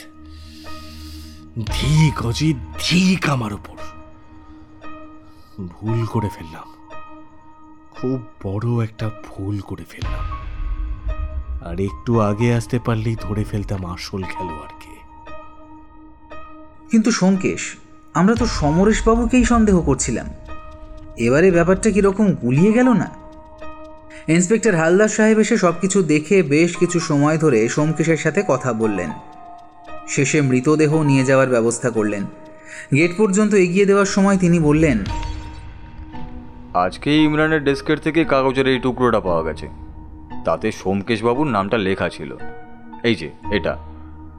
তবে আমরা লেখাটা ইমরানের হাতের লেখার সাথে মিলিয়ে দেখেছি কিন্তু কোনো মিল পাইনি কাগজটা বেশ ভাঁজ হয়েছিল। তাতে লেখা, সোমকেশবাবু পালান। নিচে লেখা, কম। শেষ করতে পারেনি হয়তো, কিন্তু লেখাটা অনেক চেনা। কোথাও জানি দেখেছি মনে হচ্ছে। সোমকেশ সিগারেট ধরিয়ে লম্বা একটা ধোঁয়া ছেড়ে বলল, খুবই রহস্যজনক। একবার লেখাটা মেলাতে হবে। সারা বিকেল এই নিয়ে বেশ চুপচাপ ছিল সোমকেশ। শেষে আমাকে বলেই ফেলল অজিত আমাদের ফেরবার এবার সময় হয়ে এসেছে। নড়ে বসলাম আমি। হঠাৎ এই কথা কেন? কারণ খুনি আমাদের খুব কাছের কেউ। হতে পারে কমল নিজেই। আর কমলের দাদা মশাইকে নিয়েও তো কম ঝামেলা হয়নি। এই তো মতিন সাহেবই বলছিলেন। যে এলাকার মানুষ কমলের দাদামশাইয়ের থাকা নিয়ে ঝামেলা করছিল। সেবার কমলের বাবার জেদেই প্রত্যেকে দমে গিয়েছিল। কিন্তু ক্ষোভ তো একটা ছিলই। বলা তো আর যায় না, দাঙ্গার প্রভাব তো পড়তেই পারে। সোমকেশ আর একটা সিগারেট ধরাতে গিয়েও ধরালো না। সত্যবতীর কড়া আদেশ, দিনে একটার চেয়ে বেশি সিগারেট খাওয়া যাবে না। তার মতে এক একটা সিগারেট নাকি মানুষের আয়ু এক এক বছর কমিয়ে দেয়। তাই সিগারেটটা বাক্সে পুড়ে সোমকেশ বলল অজিত অজিত ওই হাতের লেখাটা কার সেটা ধরতে পারলেই রহস্যের সমাধান হয়ে যাবে। এমন সময় ঘরে ঢুকলেন কমলের বাবা শরীফ হাসান। ঘরে ঢুকেই একটা চেয়ার টেনে নিয়ে বসলেন তিনি। কমলকে হাসপাতালে ভর্তি করার সাথে সাথেই তার জ্ঞান ফিরেছে। তবে আঘাতের রেশ এখনও কাটিয়ে উঠতে পারেনি সে। কমলের বাবা কোনো রকম ভনিতা ছাড়াই আমাকে বললেন তা অজিতবাবু আপনার সাথে সেই বন্ধুটি আসেননি? কে? সোমকেশ? হ্যাঁ তিনি। না আসেনি। আসলে আমি এখানে এসেছিলাম একটা প্রকাশনীর তত্ত্বাবধানে। কেন বলুন তো? না এমনি আর কি। দেখতেই পাচ্ছেন আমার বাড়ি আর এলাকার কি অবস্থা। কি ভয়াবহ কাণ্ড। এরপর আর আপনাদের এখানে না থাকাই ভালো। কখন যে কি হয়ে যায় বলা কিন্তু খুব মুশকিল। কথাগুলো বলার সময় আমাদেরকে মাথা থেকে পা পর্যন্ত দেখলেন উনি। যদিও সোমকেশের ছদ্মবেশের জন্য চেনা সম্ভব নয় ওকে। রাতে খাওয়া দাওয়া শেষে সোমকেশ বলল অজিত অজিত তুমি ফিরে যাও। আমি হয়তো দুদিনের মধ্যেই চলে আসব। এখানকার আবহাওয়া ঠিক ভালো ঠেকছে না বুঝলে? আমার অতটা বিপদ নেই। কিন্তু তোমাকে অনেকেই চিনে ফেলেছে। তাই এবার তোমাকে ফিরে যেতেই হবে। সত্যিই যদি একটা গুরুতর কিছু হয়ে যায় তখন কিন্তু সমূহ বিপদ। কিন্তু তুমি একা মানুষ কোথায় থাকবে? কি বা করবে? মতিন হালদার আমার জন্য একটা ব্যবস্থা করেছেন। আর আমরা যে চলে যাচ্ছি সেটাই সবাই জানবে। আর এটাই হবে খুনিকে ধরবার প্রধান উপায়। রাত্রে বিছানায় শুয়ে আছি। কিন্তু ঘুম আসছে না। হঠাৎ সোমকেশের গলার আওয়াজ। আচ্ছা অজিত কমলের বাবাকে কি ভালো করে দেখেছিলে তুমি? হ্যাঁ গলার কাছে কিছু দাগ ছিল ওনার। একটু রক্ত লেগেছিল মনে হলো আর মুখেও কালফিটে দাগ ছিল। এই তুমি কি বলতে চাইছো বলো তো? গলার যে দাগটা দেখেছিলে সেটা নখের আঁচড় আর জামার বোতামগুলোও কিন্তু ছিঁড়ে গিয়েছিল। মনে হয় কারোর সাথে মারামারি করছিলেন। তবে উনি গলার ওই দাগটা দেখাতে চাননি। তাই গলায় গামছা ঝুলিয়েছিলেন একখানা। তুমি কি কমলের বাবাকে সন্দেহ করছ নাকি?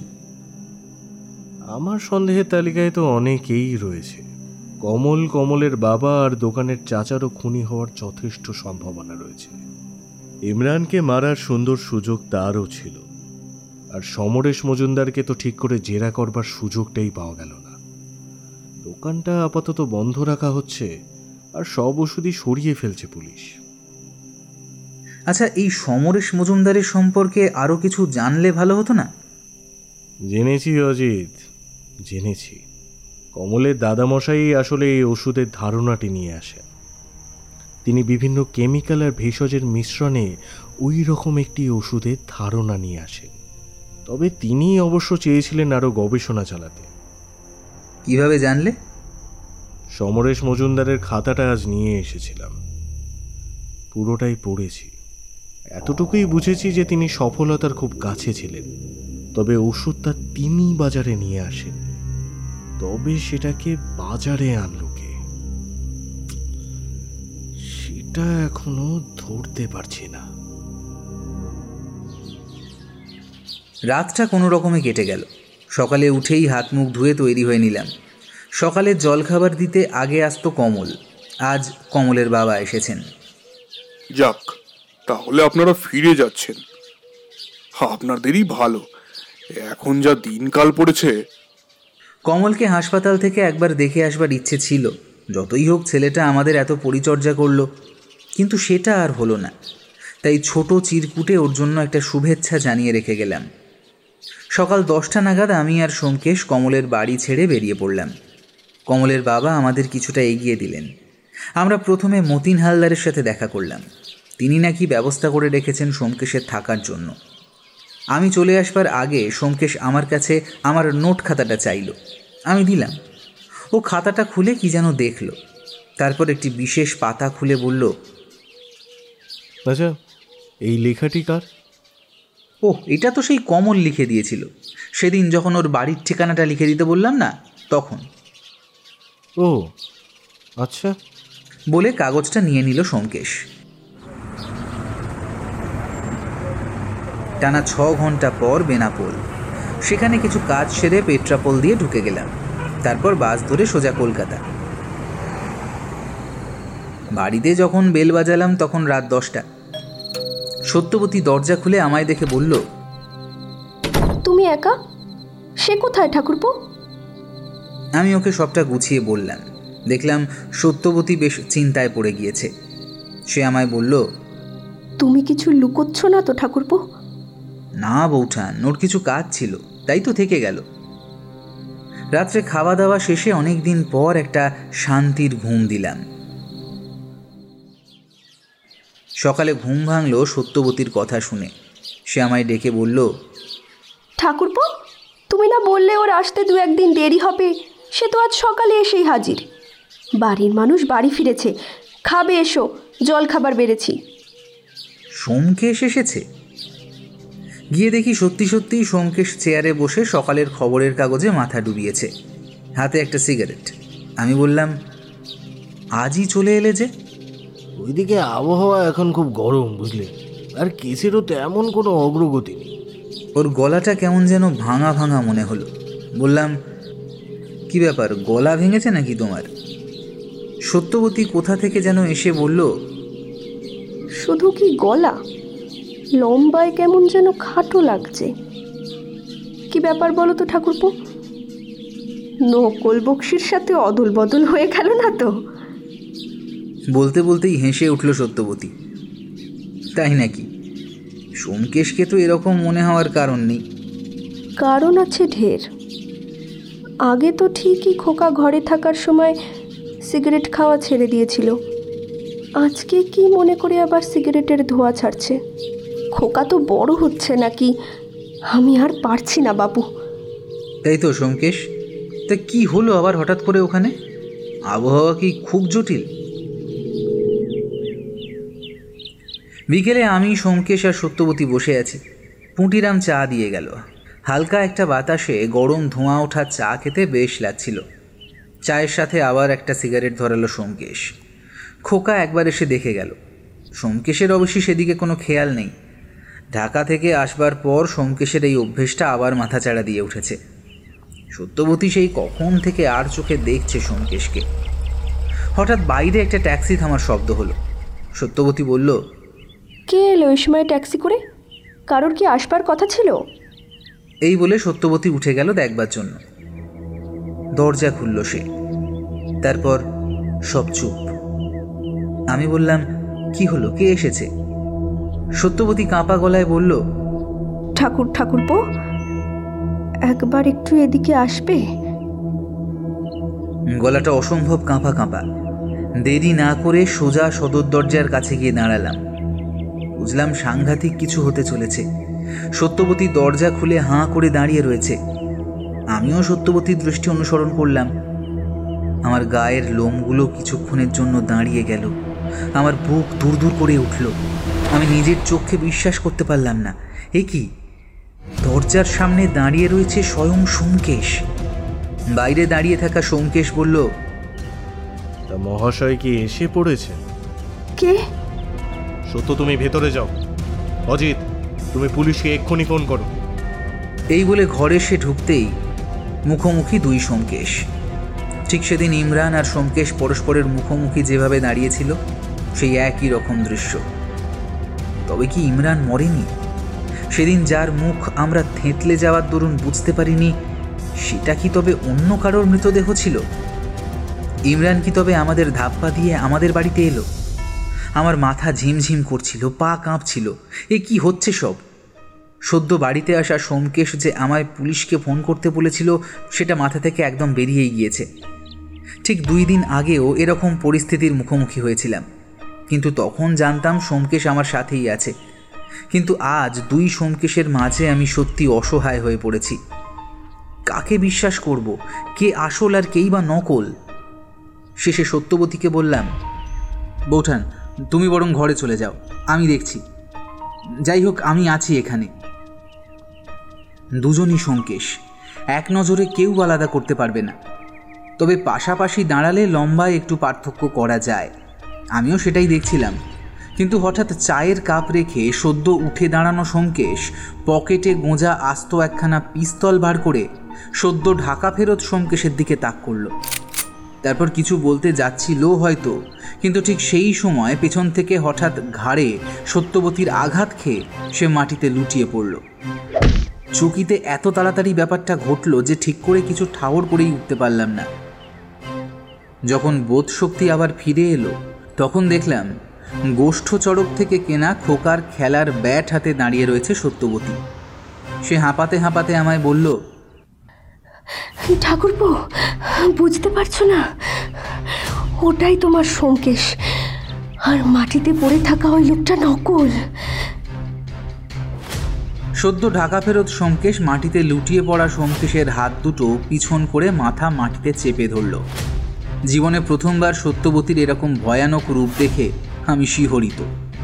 স্বামীকে বাঁচাতে সে মানুষ খুন পর্যন্ত করতে পারে। সত্যি, মেয়েটা সোমকেশকে বড্ড ভালোবাসে। কিছুক্ষণ পর ইন্সপেক্টর বিজয় এলেন। আমি আর সত্যবতী সোমকেশের ঠিক পাশেই বসে আছি। মুখোমুখি বসে রয়েছেন ইন্সপেক্টর রামা রাও। মাটিতে লুটিয়ে পড়ে রয়েছে নকল বক্সি। হয়তো চেতনা ফিরেছে। আমার ঠিক এখনও বিশ্বাস হচ্ছে না কে আসল আর কে নকল। চেতনা ফেরবার পর এই প্রথম শব্দ করল মাটিতে লুটিয়ে থাকা নকল সোমকেশ। তারপর আসল সোমকেশ ধীরে ধীরে সেই নকল মানুষটির নকল চুল চশমা মুখে লেগে থাকা রং সব তুলে ফেলল। অবশেষে যাকে দেখতে পাচ্ছি সে আমাদের অতি পরিচিত। সোমকেশ বলল আমার মতো আমি না হলে আমি আর কই রব? আমার মাঝেই রতন হয়ে আমার আমি কে কই পাবো? তারপরও আমার দিকে তাকিয়ে হেসে উঠে বলল অজিত এনাকে চিনতে পারছ তো? আমি বললাম উনি তো কমলের বাবা। সোমকেশ বলল ইনি কমলের বাবা শরীফ হাসান। আবার বক্সি বাড়ির দোকানের সমরেশ মজুমদারও কিন্তু ইনি। আমাদের বেশ একটা সাজানো ছকে ফেলেছিলেন চালাকি করে। সব বলছি আমি।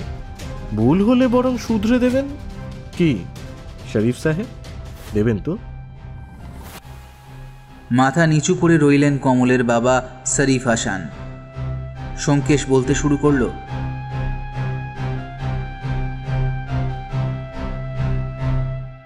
হ্যাঁ তো প্রথম থেকেই সব ছকের আকারে এক এক করে সাজিয়ে বলছি।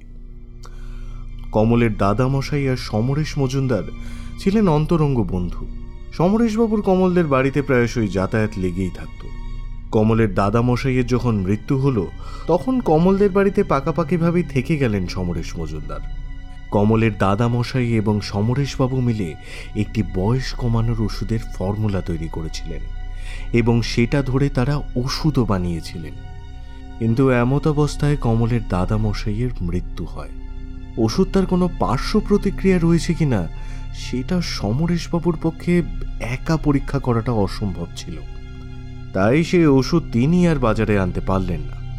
কিন্তু একদিন সমরেশবাবু যে নোট খাতায় ওষুধের ফর্মুলা লিখে রেখেছিলেন, সেইটা পড়ে গেল শরীফ বাবুর হাতে। ওনার মাথায় তখন একটা বুদ্ধি খেলে গেল। উনি ভাবলেন, এই ফর্মুলাকে কাজে লাগিয়ে যদি ওষুধ বাজারে আনা যায়, তবে লাভের গুড় আর খায় কে? ওই যে কথায় বলে না, লোভে পাপ আর পাপে পাপে বাড়ে দুঃসাহস ঘোরতর দুঃসাহস। যাই হোক কিন্তু এই ক্ষেত্রে একটা সমস্যা ছিল। ওষুধ তার কথা প্রচারিত এবং প্রচলিত করার ক্ষেত্রে কোনো এক বিখ্যাত লোক তার চাই। এবং শুধু তাই নয়, আগে গ্রাহকদের প্রমাণ দিতে হবে যে ওষুধটা খেলে সত্যি বয়স কমে। ঠিক এমন সময় উনি দেখতে পেলেন ইমরানকে। যাকে দেখতে হুবহু আমারই যৌবনকালের মতো। উনি ভাবলেন, একেই যদি আসল সোমকেশ বক্সি সাজানো যায়, তবে এর হাত দিয়ে ওষুধটা তাড়াতাড়ি চারিদিকে ছড়িয়ে দেওয়া যাবে। উপরন্তু বয়স কমানোর ব্যাপারটাও মানুষকে বোঝানো যাবে। উনি হয়তো কোনোভাবে জানতে পেরেছিলেন যে ইমরানের মায়ের চিকিৎসার জন্য অনেকগুলি টাকা দরকার। তাই সেই সুযোগে উনি ইমরানকে টাকার লোভ দেখান। ইমরানও বাধ্য হয়ে ওই কুপ্রস্তাবে সম্মতি জানায়। শরীফবাবু কিন্তু আসল পরিচয়ে এসব করতে চাননি, কারণ উনি এসব করলে এলাকার লোক ওনাকে সন্দেহ করবে। আর সমরেশবাবু এই এলাকায় নতুন, তাই উনি সমরেশবাবুর ছদ্মবেশ ধরে ইমরানের সাথে দেখা করলেন। সমরেশ মজুমদার আদৌ জানতে পারল না যে ওনার নামে কি কি হচ্ছে, কিন্তু পরে হয়তো ঘটনাক্রমে তিনি জানতে পেরেছিলেন। তাই উনি নিজেও ওই ওষুধটা কিনেও এনেছিলেন। কমল আমাদের এ কথা বলেছিল। এত কিছু বলে সোমকেশ থামল। তারপর আবার বলল তা এই তো গেল পূর্বের কথা। এইবার আসি ইমরান আর সমরেশ মজুমদারের খুনের ব্যাপারটায়। আমরা যখন ইমরানের সাথে দেখা করতে গিয়েছিলাম তার পরপরই ও সমরেশবাবুর ছদ্মবেশে থাকা শরীফবাবুকে ফোন করেই সবটা জানায়। সাথে ও এটাও বলে যে তার মায়ের চিকিৎসা হয়ে গেলে সে আর এইসব কাজ করবে না। শরীফবাবু চিন্তায় পড়েন। ইমরান তার কাজ না করলে তার ওষুধের ব্যবসাটা ডুবে যাবে।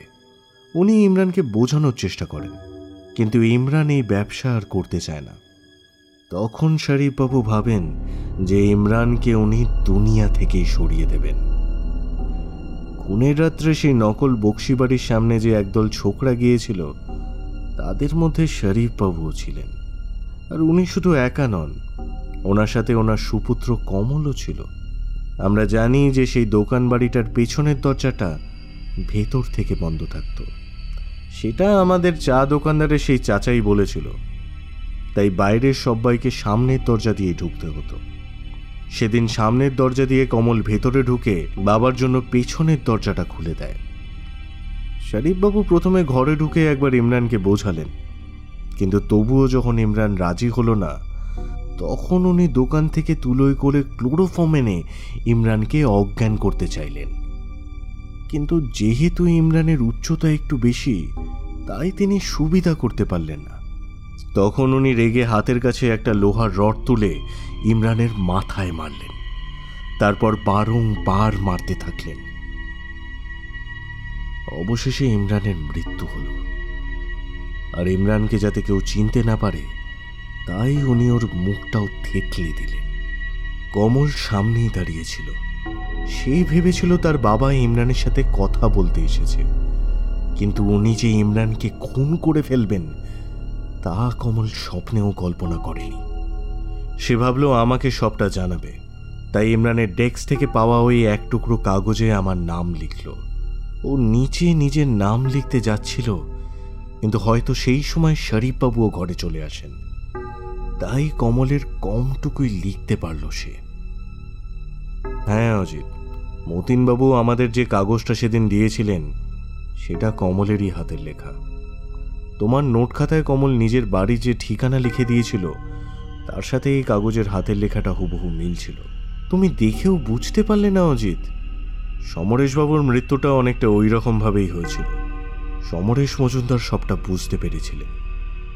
তিনি জানতেন শরীফবাবু ওনার ছদ্মবেশ নিয়েই এসব করছেন। তাই তিনি বাজার থেকে ওই ওষুধটা কিনে এনেছিলেন। কিন্তু সবটা জেনেও উনি চুপ করেছিলেন, শুধুমাত্র তিনি শরীফবাবুর আশ্রিত ছিলেন বলে। কিন্তু ইমরানের মৃত্যুর খবর পাওয়ার পর উনি আর থাকতে পারলেন না। আমাদের শরীফ সাহেবকে সরাসরি জেরা করে বসেন তিনি।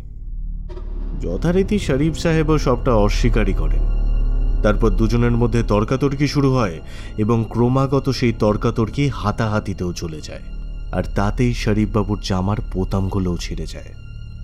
সমরেশবাবুর নখের আচড়ে ওনার ঘাড়ে চিড়ে যায়। সারা ঘরটাও ওলট পালট হয়ে যায়। কিন্তু কমল আওয়াজ পেয়ে তার বাবাকে আটকাতে যায়। আর তখনই উনি ছেলেকে বাইরে নিয়ে এসে ঘরের শিলপাটা দিয়ে কমলের মাথায় মারেন। এবং তারপরে সেটা দিয়েই ঘরে ঢুকে সমরেশ মজুমদারের মাথায়ও আঘাত করে খুন করেন তিনি।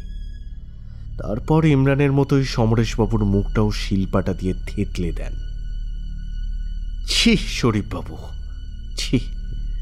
কমল না আপনার নিজের সন্তান? আপনি নিজের ছেলেকে মারতে পর্যন্ত পিছু পা হলেন না। ইন্সপেক্টর বিজয় বললেন আপনি তো সাংঘাতিক লোক মশাই। আমি বললাম ওসব তো ঠিক আছে কিন্তু তুমি এত কিছু জানলে কি করে? আহ বলছি তো অজিত একটু তো ধৈর্য ধরো বৎস হুম? জানো না সবুরে মেওয়া ফলে। তারপর ও আরও একটু সোজা হয়ে বসে বলল ওনার উপর আমার প্রথম সন্দেহ হয় যখন আমি সমরেশবাবুর খুনের দিন কমলদের রান্নাঘরে একটা লুকোনো রক্ত মাখা শিলপাটা দেখতে পাই। বুঝতে পারি আততাই বাড়িরই কেউ। তারপর শরীফবাবু যখন আমাদের চলে যেতে বললেন, তখন আমার মনে হয়েছিল আমাদের প্রতি দুশ্চিন্তা থেকে উনি কথা বলছেন না। এর পেছনে ওনার কোনো গভীর অভিসন্ধি রয়েছে। আসলে উনি আমায় চিনে গিয়েছিলেন, কারণ নকল সোমকেশকে তো উনি নিজে হাতেই সাজিয়েছিলেন। তাই আমাকে চেনাটা ওনার কাছে কোনো ব্যাপারই নয়। যেদিন বুঝতে পারলাম কাগজের লেখাটা কমলের, আমি সেই দিনই কমলের সাথে কথা বলতে গেলাম। জ্ঞান ফেরার পরেও শরীফবাবু কমলকে ইচ্ছে করেই হাসপাতালে রেখেছিলেন তার কারণ আমি যাতে তাকে কোনো প্রশ্ন করতে না পারি, কিন্তু কাল আমি লুকিয়ে কমলের সাথে দেখা করেছিলাম। আর তার মুখ থেকে সমস্তটা শুনি আমি। তাই আমি শরীফবাবুর উপর নজর রেখেছিলাম। কাল বেলার দিকে দেখলাম উনি ঘর থেকে জামা কাপড় নিয়ে কোথায় যেন বার হয়ে গেলেন। আমিও যথারীতি ওনার পিছু নিলাম। দেখলাম উনি একটা সেলুন দোকানে ঢুকলেন। তারপর দোকান থেকে বেরিয়ে এলেন হুবহু আমার মতো সাজে। প্রথমটায় দেখে আমি চমকেই গেলাম। তারপর জানতে পারলাম যে উনি সোমকেশ বক্সি হয়ে কলকাতায় আমার বাড়িতেই যাচ্ছেন। তাই অগত্যা আমাকেও ফিরতে হলো। কিন্তু আমার আগেই উনি আমার বাড়িতে পৌঁছে গেছিলেন। আর আমার আসতেও একটু দেরি হয়ে গেল। আমি বললাম কিন্তু উনি হঠাৎ তোমার ছদ্মবেশ নিয়ে এখানে আসতে গেলেন কেন? সেটা না হয় উনিই বলবেন। কি শরীফ সাহেব? কিছু বলুন মশাই। শরীফবাবু কিছুক্ষণ নীরব থেকে মুখ খুললেন। প্রতিশোধের জন্য। আপনি একটা কথা ভুল বললেন। ওষুধের ফর্মুলাটা হাতে আসার পর ইমরানের সাথে আমার দেখা হয়নি। ইমরানকে আমি চিনি ওর জন্ম থেকেই।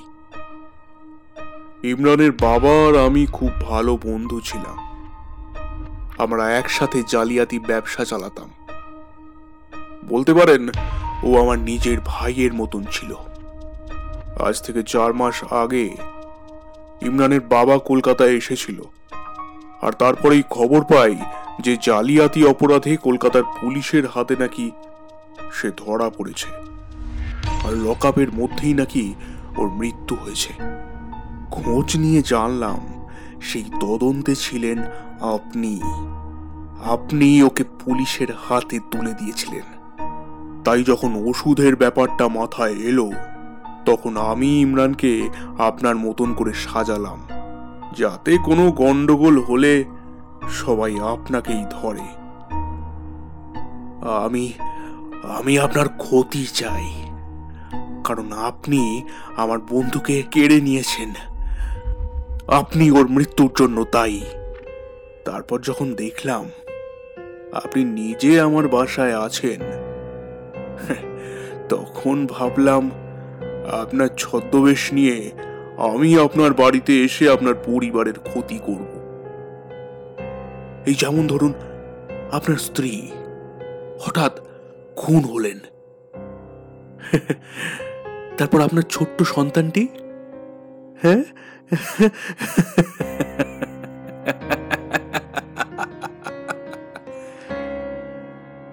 খোকার কথাটা ওনার মুখ থেকে শুনেই আমার রক্ত গরম হয়ে উঠল। ইচ্ছে হলো লোকটির গালে ঠাস ঠাস করে কটা চড় কষিয়ে দিই। কিন্তু কোনো রকমে নিজেকে নিয়ন্ত্রণ করলাম। সোমকেশ বলল, কিন্তু সেটা আর হলো না, শরীফ সাহেব। মাঝখানে সেই কাটা হয়ে দাঁড়ালাম আমি, স্বয়ং সোমকেশ বক্সি। আমি বারবার আপনার পথের কাটা হয়ে দাঁড়িয়েছি। সেই জন্য না হয় আমায় মাফ করবেন, শরীফ সাহেব। কিন্তু কি করব বলুন তো? আমি তো একজন সত্যের অনুসন্ধানী। তাই আপনার মতো নরকের কীর্তের সায়স্তা করবার জন্য এইটুকু তো আমায় করতেই হবে। যাকে, বিজয়বাবু, আপনি ওনাকে বরং নিয়ে যান এবং দেখবেন যেন ওনার উপযুক্ত শাস্তি হয়। আমি বললাম, আমি তো কে আসল, কে নকল চিনতেই পারিনি। কিন্তু বৌঠান, তুমি চিনলে কি করে? সত্যবতী লজ্জা পেয়ে মুখ ঘুরিয়ে নিল। বদলে সোমকেশ বলল স্বামী স্ত্রীর মধ্যে এ এক অদ্ভুত যোগ ভায়া। আর তাছাড়া সত্যই যদি তার সত্যিকারের মানুষটাকে চিনতে না পারে তবে আর কে চিনবে বলো তো?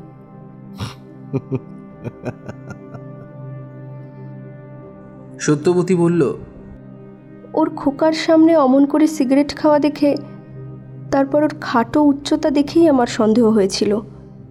আর যখন আমি আসল মানুষটাকে দেখলাম, তখন আর চিনতে অসুবিধা হলো না। আসলে ঠাকুরপো, আমরা বাঙালি মেয়েরা স্বামী বলতে পাগল।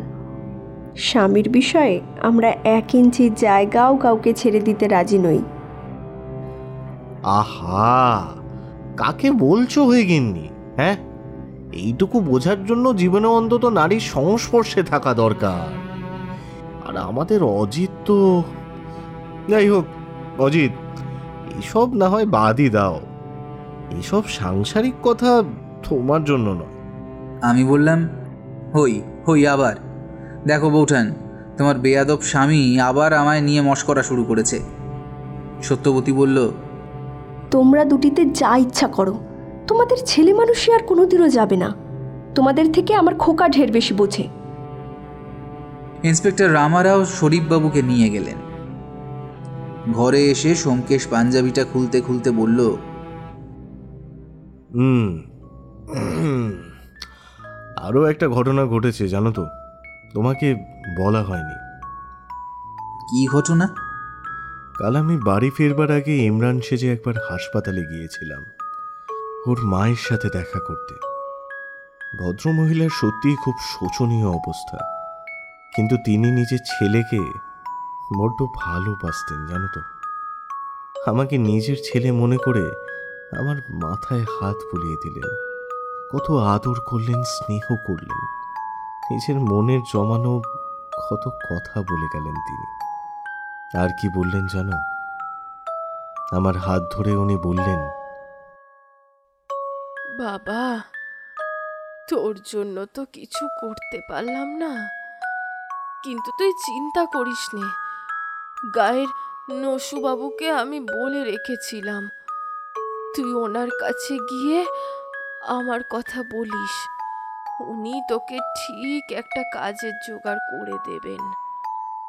আর আমি তোর বাবাকে লুকিয়ে তোর জন্য একশোটা টাকা জমিয়েছিলাম। সেটা আমার ওই টিনের বাক্সে আছে। নিয়ে নিস। কেমন? শুধু তোর বিয়েটা দিয়ে যেতে পারলাম না। বড় স্বাদ ছিল, জানিস। বৌমাকে নিজের হাতে সাজাবো, নাতি নাতনিদের নিয়ে খেলব। কিন্তু সেসব আর হলো না। আর বাঁচবো কি না তাই সন্দেহ। ভদ্রমহিলা হাসপাতালের বিছানায় শুয়েও নিজের কথা না ভেবে শুধু ছেলের মঙ্গলের কথা ভাবছিলেন। সত্যি, অজিত, মা নামক জাতিটা বোধহয় এরকমই হয়। ভগবান হয়তো তাদের মধ্যে শুধু ভালোবাসায় দিয়েছেন। তাদেরকে স্বার্থপর হতে শেখাননি। কিন্তু বেচারি যদি সেরে ওঠে নিজের ছেলেকে আর কোনো দিনও দেখতে পাবে না। ইমরান ওর মাকে সারাবার জন্য যে এত কিছু করল, সেও সুস্থ অবস্থায় মাকে আর দেখতেও পাবে না। আর জানো অজিত, আমি যখন চলে আসছিলাম, তখন ভদ্রমহিলা আমাকে ওনার ছেলে ভেবে আমার কপালে একটা চুমু দিলেন। আমার না আমার না তখন নিজের মায়ের কথা খুব মনে পড়ছিল। মনে পড়ছিল জানো? আমি যখন ছোটবেলায় স্কুলের পরীক্ষা দিতে যেতাম, তখন তখন আমার তখন আমার মাও আমার চুল আছড়ে দিয়ে কপালে এমন চুমু এঁকে দিত। আর আর তারপর তারপর সোমকেশ আরও বলতে যাচ্ছিল, কিন্তু ওর গলা ধরে এলো। আমিও চোখের জল লুকোবার জন্য নিজের ঘরে চলে এলাম। সত্যি, সোমকেশ ঠিকই বলেছে, মা নামক জাতিটা এইরকমই, যাদের কাছে সন্তানের চেয়ে বড় আর কোনো সম্পত্তি হয় না। মায়েরা সন্তানের স্বার্থে সারা দুনিয়ার প্রতি স্বার্থপর হতে পারে। মায়েরা এরকমই হয়। থাক, আর বলবার দরকার নেই। এর পরেরটা পাঠকেরাই বুঝে নেবেন। কেমন লাগল আজকের গল্পটি জানাতে ভুলবেন না। ভালো লাগলে লাইক, শেয়ার এবং সাবস্ক্রাইব করে দিন। পরবর্তীতে আরও অনেক রোমাঞ্চকর গল্প নিয়ে হাজির হব গল্পাসুরে। আজকের প্রশ্ন, গল্পে উল্লিখিত বিশেষ ওষুধটির নাম কি? আরও একবার বলে দিই, গল্পে উল্লিখিত বিশেষ ওষুধটির নাম কি? চটপট কমেন্ট করে লিখে ফেলুন উত্তরটি। সঠিক উত্তরদাতাদের মধ্যে যে কোনো একজনকে শাউট আউট দেওয়া হবে পরবর্তী নিবেদনে। শেষ হলো আমাদের আজকের নিবেদন তাজদিকুল হকের কলমে সত্যান্বেষী থেকে অনুপ্রাণিত নকল বক্সি। সবাই ভালো থাকবেন। ধন্যবাদ।